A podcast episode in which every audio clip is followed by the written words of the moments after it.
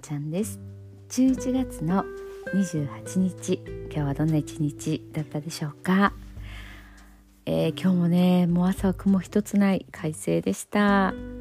今日朝6時からねえっ、ー、とズームで一つ講座を受けてっていうところでスタートしました。やっぱりね朝早く起きると一日がこうなんか有意義な感じがしますね。途中ねうとっと眠たい時もあったんですけどまあまあなんとか今日は昼,、間昼寝をせずにねえっ、ー、と来れてますね。今日はねあのちょっとこう見学というか行ってみたんですけどイベントがあったんですね。で結構出店者が多いイベントがあってでみんなどういう風に出店してるのかなって言ってそれをねあのちょっと調査みたいな感じであの行ってみましたでこう私も何回かイベントをね出させてもらったんですけどまああの何て言うか案内のしえーと、テーブルのねセッティングの仕方とか、うん、自分の案内するポスターの作り方とか参加状況とかまあなんかその辺のこうレイアウト的なこう小物で飾るとかですね、まあ、そういったところとかあのー、よく知らなくて私1回目何にも持たずに何にもせずに行ったんですよね。で2回目も大したことがなくて3回目もなんかグダグダな感じで全然そこにね私やる気がないというか行く直前にあなんかそういえばするんだったみたいに気づいてそうなんですよね。だから本当にねあのー、こうセンスがないというか まあこれ変えないといけないなと思いながらちょっとじゃあと思ってね今日行ってみました。すごいね広いところでいろんな人たちが来てたのであのあこういう風にすんだとかあなるほどなるほどっていうのもあったんですけどあこれはしちゃいけないなっていうのもあったんですよね。で一つ本当に思ったのはスマホを触ることあの仕事の内容として触るのならいいんですけどこう何て言うかお客さんいない時にスマホ触ってたらねやっぱりこうかなっていう気はなくなりますよね。私が出店する時の主催者さんもあのスマホを触る時は必ずお客さんの見えないところで触ってくださいって言われててああ確かに確かにってねあの思いましたねやっぱりこうちょっとあんまり感じが良くないしこうやろうっていう気にならないんだなっていうふうにね思いましたね。うんあとはねあの出店者さん同士で盛り上がってる感じって言ったらいいですかね。あのー、こうまあ空いてるお客さんが入ってない時にね出店者さん同士でこう、まあ、隣の人とか、まあ、別に移動するのとかいいいんだと思うのでうろうろしたりとかね、まあ、そういったこともあるかと思うんですけどね。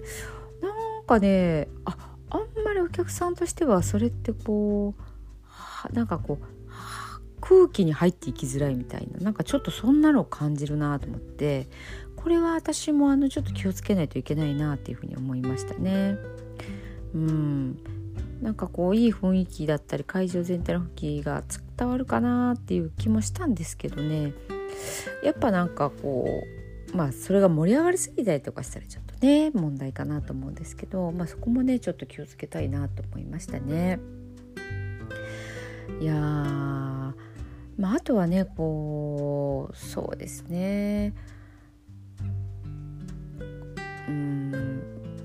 すごくこう特色があるイベントだったのでやっぱお客さんもなんとなく似たような人が来るんだなっていうのもちょっと分かったっていう感じでしょうかね。主催者さん側の特徴的な感じとかお客さんの特徴的な感じで、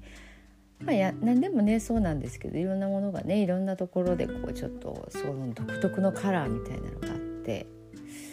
うんそれも、まあ、あるんだなっていうことにまず気づいたっていう感じですかね。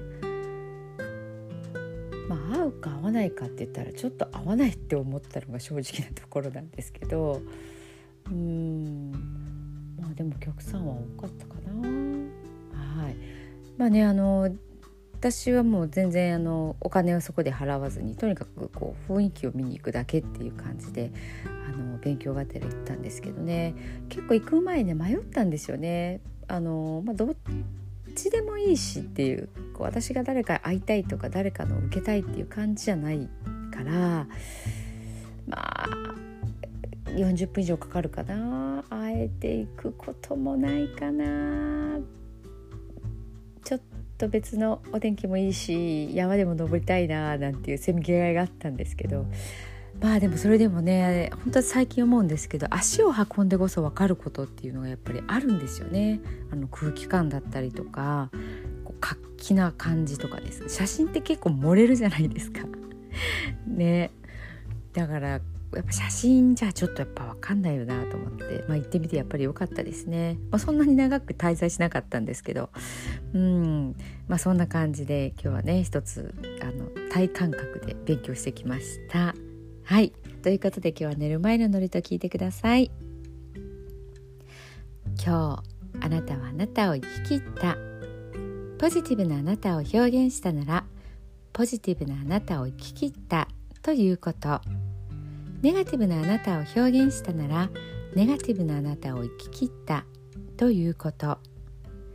今日あなたはあなたを生き切った。明日からのあなたの人生は寝る前のあなたの素晴らしいイメージから想像される。あなたが本当に生きたかった人生は今この瞬間の眠りから始まる。あなたには無限の可能性がある。あなたには無限の才能がある。あなたはまだまだこんなものではない。あなたには目覚めることを待っている遺伝子がたくさんある。もし今日あなたの現実において自分はダメだと思うような出来事が起こったとしても嘆く必要はない。それはあなたがダメなのではなくあなたに素晴らしい部分が見えていなかったというだけだから。もし今日あなたの現実において自分は才能がないと思うような出来事が起こったとしても嘆く必要はない。それは才能がないのではなくまだ才能が開花していないだけなのだから。今日悔やむ必要はない。今日起こったことは起こる予定だっただけのことだから。もし今日あなたの一日が素晴らしい一日だったなら明日はさらに素晴らしい一日になる。